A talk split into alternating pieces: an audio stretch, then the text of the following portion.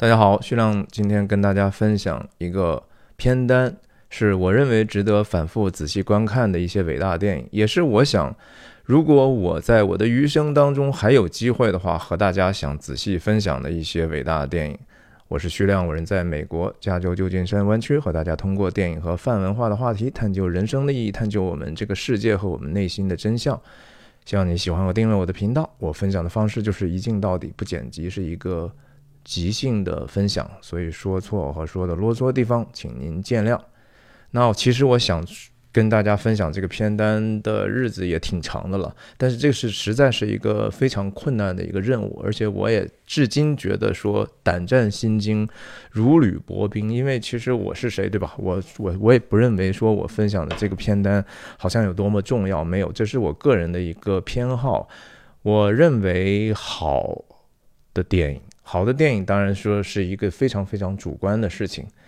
但是我就突然想到说，在我相信很多喜欢看电影的人，你们也都用豆瓣嘛，对吧？豆瓣网站，它这个每个电影条目上呢有两个键，对不对？一个是说想看，一个是说是看过。人很容易陷入一个误区，就是说我们尽可能是想看过，就是我们尽可能想看的越多越好，对不对？我就是说啊，所有的伟大片单我都要看看，只要有时间我一个一个过一下。然后我要把某一些电影大师的所有的电影全部看完，我要这一辈子看10000部电影， right？ 我就是希望得到，其实就慢慢变成了一种贪婪，而不是说这个东西本来我们是到底为什么在看电影呢？是吧？只是我们想知道更多的知识吗？有更多的奇异的体验吗？不是吗？我们本来的目的是为了说能够更好的了解我们这个世界，了解我们人性嘛。那为什么我想选这些电影呢？这些电影我认为它多多少少是，当然都是伟大电影哈，都是得奖无数的电影，都是在各种各样的片单里头都出现过的。但是我为什么选择它，也不是因为他们得奖，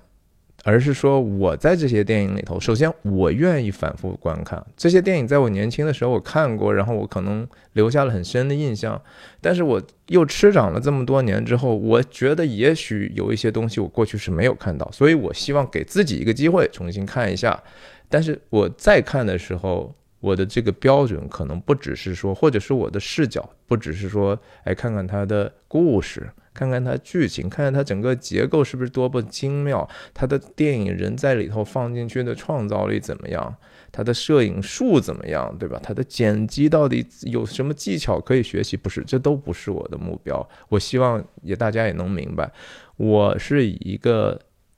更抽象的，就是说这个东西能不能让我对真相更多的理解，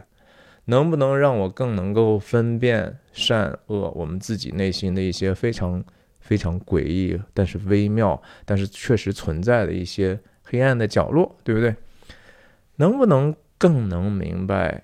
美和丑的区别？到底什么东西让我们觉得说美到让我们感动呢？对不对？美是一个非常非常可怕的事情，不要觉得说这个东西啊，它就是一个眼目的情欲，不是，它就是因为有时候让我们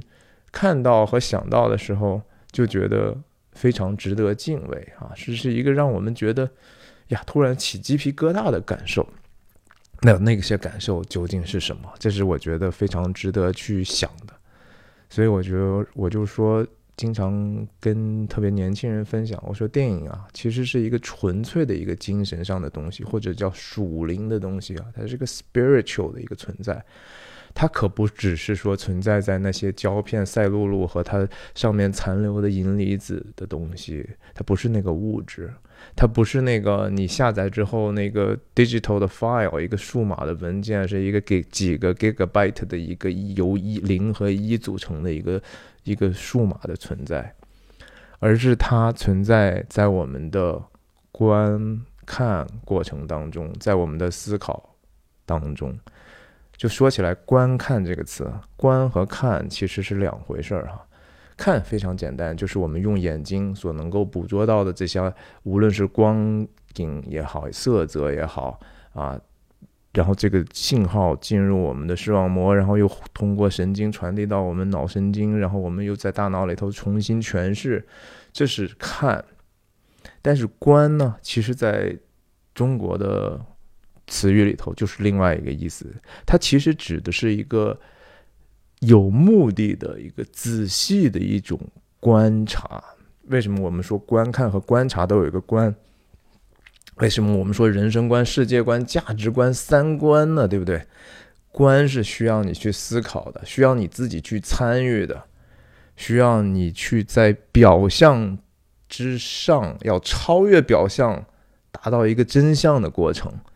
这是那个真正它重要的地方。其实电影算是一个比较形而下的一个存在了，对不对？它基本上都让你看见、能够听到了，和很多抽象的艺术，比如说音乐，是已经是算是人家看起来就是你就已经比较 low 了，不是说在这个其他的方面 low， 而是说你已经比较具体了。而越具体的东西呢，其实有时候离真相越远嘛，对不对？人家就说了，越抽象就越概括，就越真嘛，因为你怎么能去反驳一个这样的一个抽象的，已经是大到无形、大音牺牲的一个东西，你反驳不了。可是光有那个也不够嘛，对不对？我们是通过一些细节之后，其实要萃取的还是我们对这个世界和对我们个人内心真相的一个认知嘛。所以记得要观呐，要观，不是只是看过想看，对吧？豆瓣上这个按钮非常准确的描述了我们经常看电影的一个误区，其实我们就是看自己啊。那不管说我分享的这个片单里头，可能大家很多会有完全不一样的意见，就觉得说他应该进去你也不放，他怎么就能进去，他根本不配。这是所有的列出来片单的一个通病啊，就是说他就是一个不完整的，它是一个片面的，它是一个带着个人偏好、情绪等等的一个无所谓的一个事情。我们只是说必须有时候得列出来这个事情，而不代表这个片单本身就能够证明好像我的品味高，他的品味差，或者是我更，这就不重要，那个不是那个意义，而是它就是一个为了我们去表达一些自己观念的一个东西啊。那如果有没有侵犯性呢？也可能有。那还是就是说我们互相体谅，互相担待，人和人如此不同才比较有意思嘛，对不对？但是我们是因为在真善美的这样的一个统一的标准之下而产生的一个多样性，这是一个美的事儿。但是我们不能说真善美不存在，如果没有那个所谓的 unity 之后，也就无所谓的 diversity 多样性啊。我们必须得承认有一个绝对的标准，只是那个绝对标准我们不知道怎么去描述它。 OK， 那个东西还是存在的。然后这些电影我去挑的，当然全部都得过很多的奖，但是我确实觉得他们得奖也好，不得奖也好，也不重要，因为也有很多得过奖的电影一下子就速朽了，它根本就不会留下什么东西，也有很多好电影也真的没有得过太多的奖，只是说这些电影留下来的很多是我们因为人的一个共同的感受，或者甚至因为集体无意识的一个最终的选择，它经历了一些时间的考验。我要分享的这些电影里头，大概从1941年到2014年，也就是说最老的电影已经是有我想想80年的历史了，80多年的历史，然后比最新的电影也快有10年了。所以说你可以说这就是一些比较老的电影，老电影、经典电影哈 whatever， 你去怎么样去称呼它。我选择的其他一个标准可能就是说他们多多少少还是带着一些二异性或者多异性吧 ambiguity 啊，很多的东西是可以去反复的去推敲的，它不一定马上就能告诉我们一些东西，然后它是给我们启示的。所以不重要的是它是如何去策划、想象和创造的，甚至而是说我们今天如何看待这样的一个作品。然后我也觉得说最终我们希望能够通过共同的观赏和讨论能够改变我们自己的认知啊，更甚至于改变我们的生命啊。其实我相信我们谈论这些东西真的不是为了说炫耀和或者是说哎，你看我今天又获得了一些知识啊，这些知识其实本身也没什么用。如果你只是想获得一个实际的好处的话，生活当中可以去追逐的事情还多着呢啊。好吧，浪费了这么多时间，跟大家进入分享吧。我下面分享的这个没有什么顺序，只是说最后几部是我可能比较快就愿意去早点去跟大家分享的啊。第一部啊，这是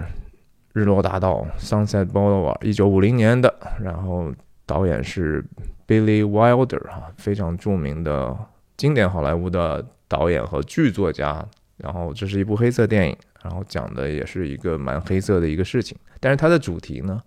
就是说人的这种 vanity 啊，这种虚空。我们追求的很多东西是如此的虚空，然后我们的这种耻感，我们对生命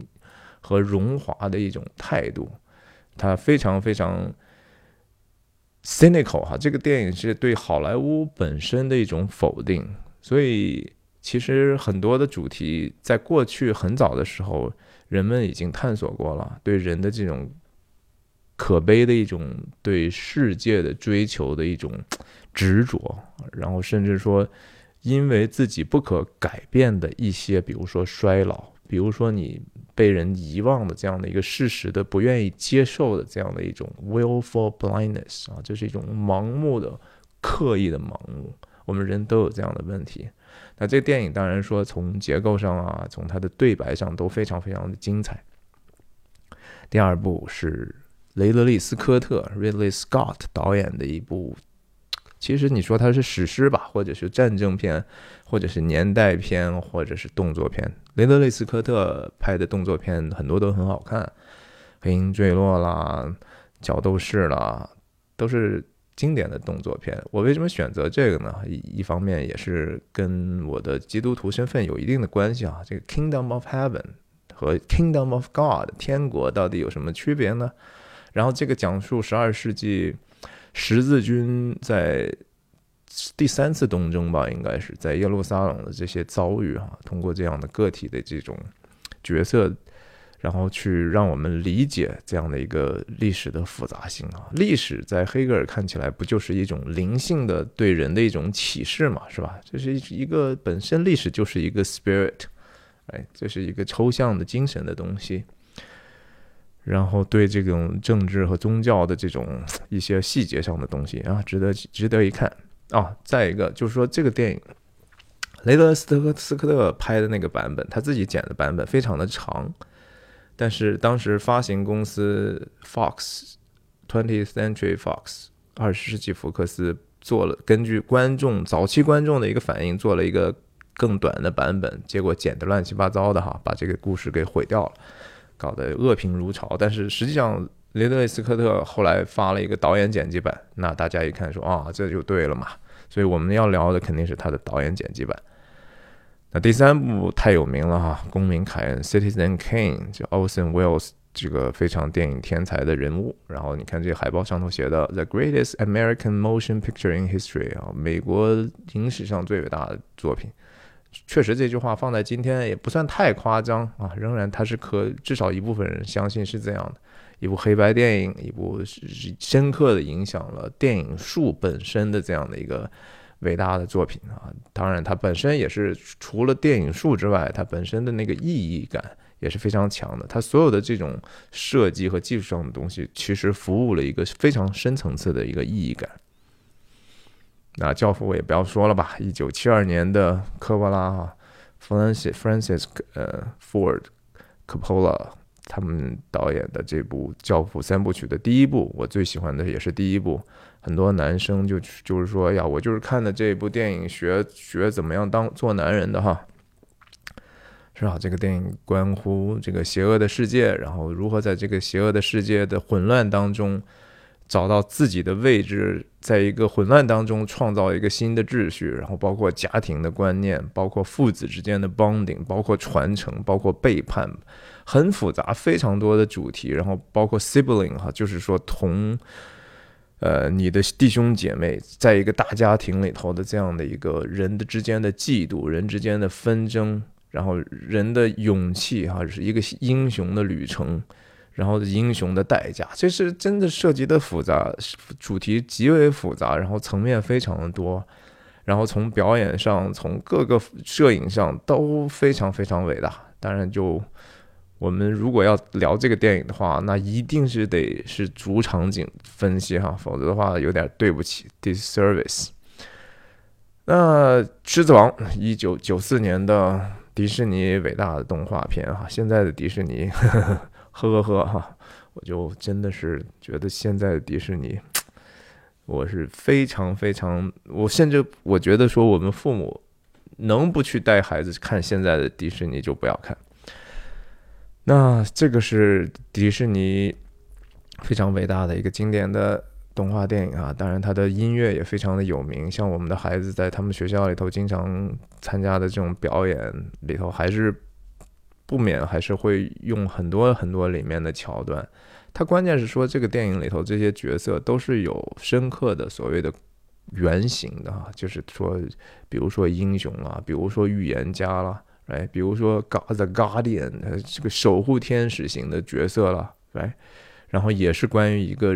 其实一个角色的成长，也就是一个英雄之旅，如何克服我们内心当中的软弱，然后面对这个残酷的世界，如何去用什么样的素质去 lead 啊，也就是带领大家，然后走到一个美善的地方，走到我们的精神家园当中的应许之地啊，这是狮子王。下一部，马丁斯科西斯导演的 Goodfellas 啊，好家伙啊，大家注意到可能我这次挑选的这些电影当中没有重复的导演啊，这是我刻意为之的，就像我已经在我的频道里头解读过的 Fargo 科恩兄弟的代表作之一，然后包括正在聊的昆汀塔伦蒂诺的低俗小说，我只是觉得说我物生也有涯而知也无涯哈，我就不愿意以有涯而逐无涯了，所以我尽可能还是多样化一些，把一些更多的伟大的导演的一些作品聊一聊。那马丁斯科西斯当然好的特别多，很多我的观众也说希望能够聊 Taxi Driver 出租车司机，但是我想来想去，我还是觉得可能这一部1990年的电影哈，根据非虚构改的，还是关于黑帮的，更我自己也更有兴趣去重看，然后我看看这里面到底是有什么东西可以跟大家再仔细说一遍的。那伍迪·艾伦，然后1977年的这部 Anyhow 啊，我年轻的时候看，我觉得印象很深，但是我现在什么都想不起来了，我就觉得说不行，我得重新再发现一下。它是一个其实是一个浪漫喜剧啊，讲的也是一个喜剧演员和他的女友的这样的一个断断续续的这种恋情。然后他这当然说，伍迪·艾伦的电影非常重要的就是他的台词啊，他本身他对语言和表演的这种自己导自己演嘛，他絮絮叨叨的一个这样的一个人物，然后非常的知识分子化啊，就是对各种各样的事情都有非常墨迹的一些想法，这个我觉得挺符合我的脾气的，所以我也想重新 revisit 一下跟大家分享。然后下一部是希腊著名的已故导演啊，安哲普鲁斯的一部叫《永恒的一日》 Eternal and a Day 啊，光这个 title 光这个片名，我当年就非常的吸引我。永恒和一日，这是什么意思呢？对吧？这叫什么？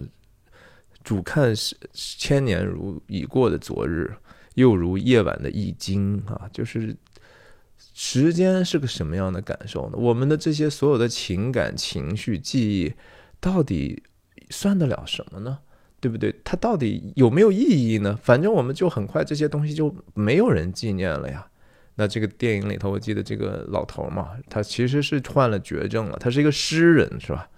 诗人很有意思的一个职业啊。在这个我记得柏拉图认为，就说在一个理想的城邦里头，不应该有诗人啊。他们这些古希腊的这些先贤认为，其实艺术是一个非常糟糕的事情。他们认为艺术是对现实的一个拙劣的模仿，本来现实就已经是一个形而下的事情了。那如果说你这个艺术还是继续模仿这个现实的话，就是说你一个画家画了一个向日葵，比如说，对吧？向日葵本身就已经是个现象了，你也不知道向日葵怎么生长的，但是你就能够只是简单的把它描述出来。那你如果不加入人的灵魂的话，那这个东西确实是毫无意义。但是艺术难道不就是因为我们投注了人的灵魂吗？那这个灵魂从哪来，对不对？所以这是一个比较哲思的一部电影，然后也是关于我们的存在本身的一种焦虑。那一部日本电影啊，就是小津安二郎著名的《东京故事》啊，如果您没有看过的话，一定要看啊！就是我觉得真是太完美的一部关于家庭的电影啊。然后就是老年夫妇嘛，去东京去拜访他们的这个子女的这个故事，哇，就是看的人，我记得我看的真是泪流满面啊，实在是太好了。杰作。然后我们也看一看这种不同的摄影风格，然后他们的对话，他们的这种文化之下表现出来一种极其独特的一个最后的结果。那下面这一部是塔可夫斯基的安德烈塔可夫斯基啊，我还曾经买过这本书，我今天找出来哈。雕刻时光嘛，来，这个以前我们在五道口，不是五道口，就是海淀哈，这个有一个酒吧就叫雕刻时光啊。这个塔可夫斯基有非常非常多很了不起的作品，但是我如果选一部的话，我选了这个他最后一部啊，因为这个它是关于它的片名也是跟我的信仰有一点关系啊，牺牲，什么叫牺牲啊？哎，然后它里面这个海报上的这个就是最后一个长镜头的一个。非常非常极为罕见的实拍的一个长镜头，然后它也涉及到人类生存性的，甚至说在核弹阴影之下的一些人和上帝之间的一种交流啊。然后它的这个摄影是极其的 powerful 的。塔可夫斯基是一个影像诗人嘛，所以我也胆战心惊的再去想办法了解一下吧。然后1974年的唐人街 Chinatown， 罗曼·波兰斯基啊，波兰斯基是个天才，确实是，但是他个人的因为私生活或者是说一些非常有争议的事情，我们就不说了，我们就说他的作品了。就是这部电影在编剧成就上非常的高，然后他把这个充满欺骗、腐败和谋杀的这样的一个人间啊，通过一个早期的洛杉矶的关于水务的这样的一个案件，然后由一个私家侦探的视角来给我们看到世间的人性的险恶，然后也涉及到恋情，也涉及到暴力啊。但是他真的是电影语言也好，还是他本身的这种思考吧，我觉得是非常值得去仔细观看的。那这一部是库布里克，伟大的库布里克啊，斯坦利·库布里克的电影也都是每一部都是非常好的，他是一个真正的思想家吧。那我选择这一部原因是觉得说其实蛮少人聊的，而这个电影的影像实在是非常的美啊，很多很古典的油画的一些。frame 那种构图，至今看起来让人觉得鸡皮疙瘩哈。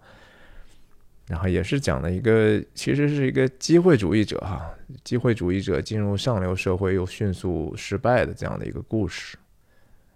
1975年的作品。那下一部是相对比较，这是我这个片单里头最新的一个电影，是一个俄罗斯导演安德烈萨金采夫，还是叫怎么翻译的一个利维坦。利维坦本身也是圣经当中出现的一个大海怪大海怪。哎呀，对不起，我这个手机为什么响？大海怪，但是同时因为霍布斯一个政治学者吧，写过一本。利维坦的这样的一个书，就是形容这个国家主义的这种问题啊，讲述的这个一个海岸小镇的一个男的和他家庭和一个等于说腐败的一个地方官之间的一些纠缠，那些纠葛，但是关键电影里头有一些其实还是挺神秘，它极端现实，但是同时又有一些超越现实的一些诗意的表达，我觉得很 powerful， 我觉得值得去看一下，值得甚至再看一下，反复的看一下。那荧幕上这个呢，是我非常喜欢的美国导演啊，约翰福特啊，也是老导演的一部电影，讲的应该是威尔士的一个矿工社区的一个故事，矿业社区的一个故事。How green was my valley？ 中文翻译叫青山翠谷。我记得也是黑白电影嘛，然后讲述的这种一个家庭里头不同的孩子，其实在政治偏好上的不一样，然后一开始因为这样的一个工会或者资本家之间的这样的一种张力和矛盾而分裂，然后它的主题包括了就说家庭之爱，对吧？然后手足之爱，然后这个现实政治的这种人们之间不同观念的这种冲突，当然也有一定的，我相信受马克思这样的一些思潮的影响，但是它真正重要的其实还是说关于爱和牺牲的。影片的非常非常的精致啊！你到现在想说啊，一部1941年的电影还能看吗？我跟你说能啊！这个世界好东西，我确实觉得很多都是在老电影里头的那些电影好的东西。现在的电影呀，极少能够达到这样的成就，也不会像这样的电影会被这样的80年过去了，还在被这样的纪念。所以我们更多的时候其实应该把眼目朝向那个时间考验留下来的东西。约翰·福特的《青山翠谷》，没有看过的，我建议大家赶快去看一下。然后黑泽明当然是不可忽视的大师，我选择了。也是不可忽视的七武士啊！我个人非常非常喜欢七武士。它首先当然娱乐性也非常的强，非常好看，一点也不难看，对吧？三四个小时的样子，但是非常的紧凑，也每一个构图都是极其工整，就是因为经常人很多嘛，在镜头里头，然后他们的那种层次感，他们的位置本身也是一种东北亚这样的一个有秩序的文明当中的一种结果。然后他讲的这些浪人啊，参加了这种和农民在一起抵抗一些山贼的这样的一个故事啊，哎呀，整个这种组队啊什么的，其实都还蛮商业化的，但是他又是不朽的，他那里头有一些的信息对这个世界的思考是如此的深沉啊，是非常非常真实，一下子你就感觉到啊，这个世界原来是这样的，这样的一种启示。非常好。然后另外一个美国导演 Howard Hawks 啊，我也非常喜欢的霍华德·霍克斯导演的一部西部片啊，叫《红河》 （Red River）。哇，这个《红河》实在是给我印象太深刻了。我觉得是大家如果要看西部片，如果你只看哪怕3部的话，你一定要看一下《红河》。只是视觉上的那种冲击力就让人永生难忘。然后本身他讲的这种一群人从这个德克萨斯，然后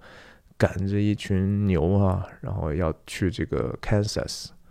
在那样广袤的土地上啊，人和自然的关系，人和动物，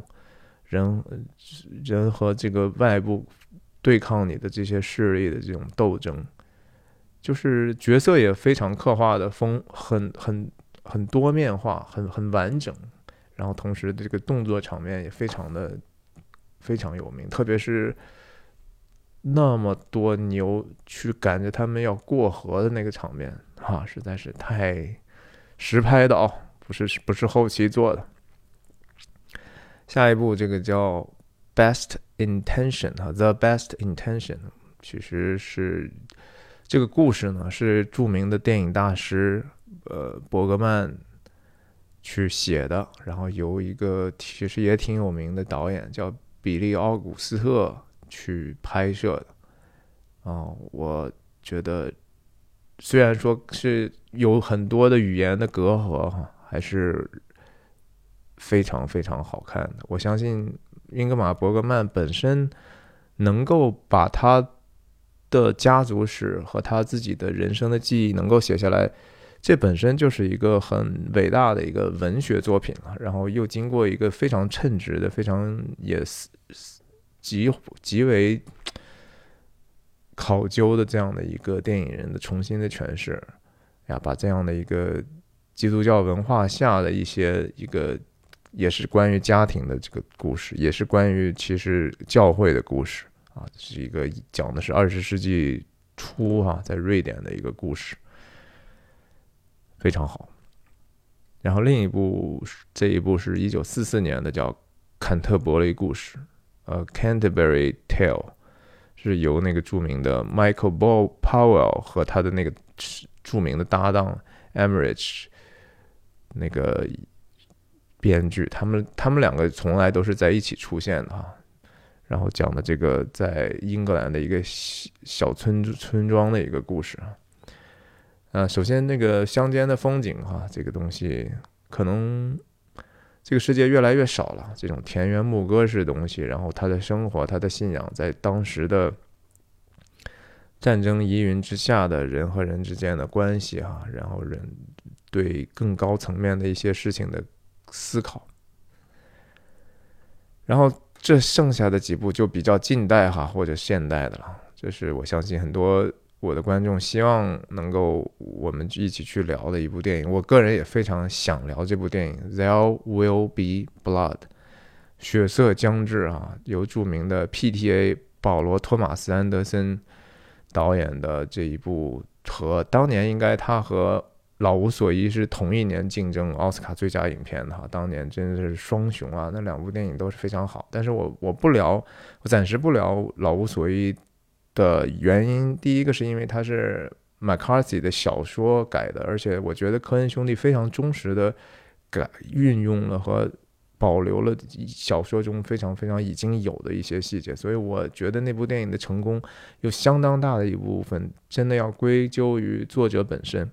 但是科恩兄弟我是非常非常喜爱的导演组合之一哈，就可以排在前5的。但是因为我聊过《冰雪暴》了嘛，所以我就暂时还是不聊。而且聊老无所依的人非常的多，因为这部电影看起来非常的酷。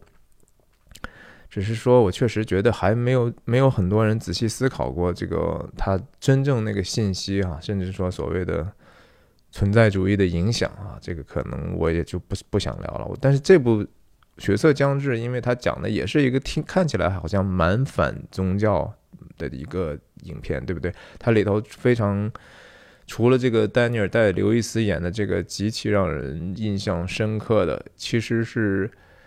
很能干、很残酷，自己也非常的坚强、很独立，但是被自己的灵魂深处的一些东西所折磨的一个人。他的成功，他的失败啊，他的耻辱。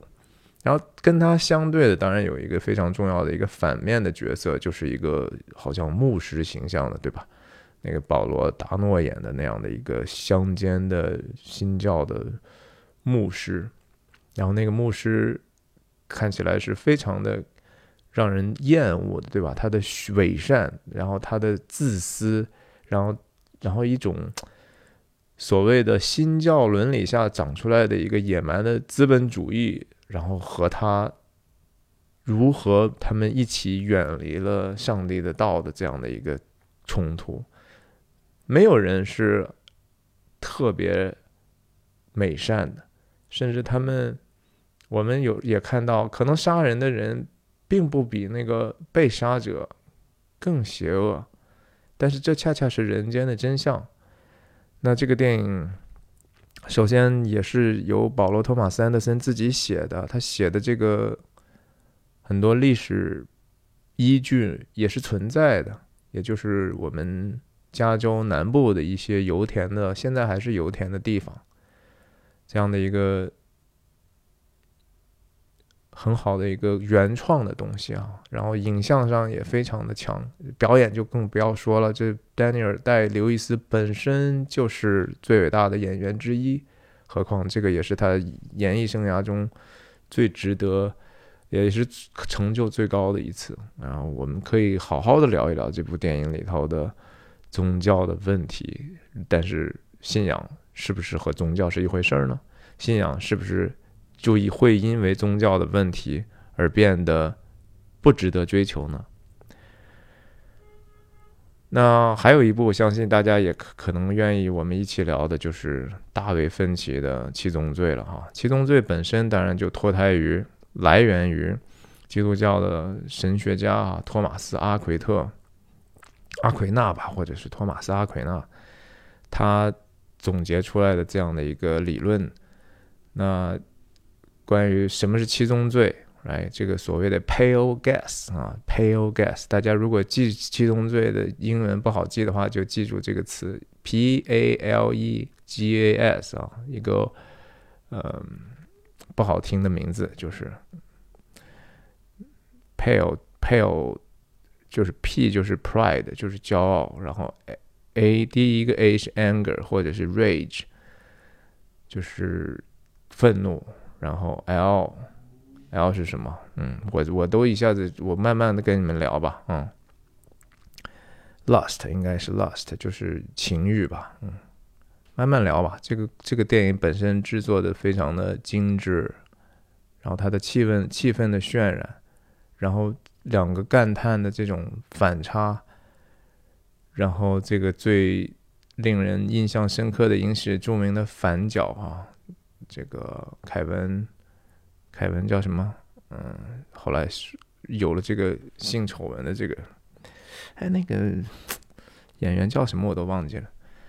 对，他的这种动机，他的这种看起来好像是替天行道的这样的一个动机，把自己也放在7个致命的死罪上的一个卫道士般的一个邪恶的人啊。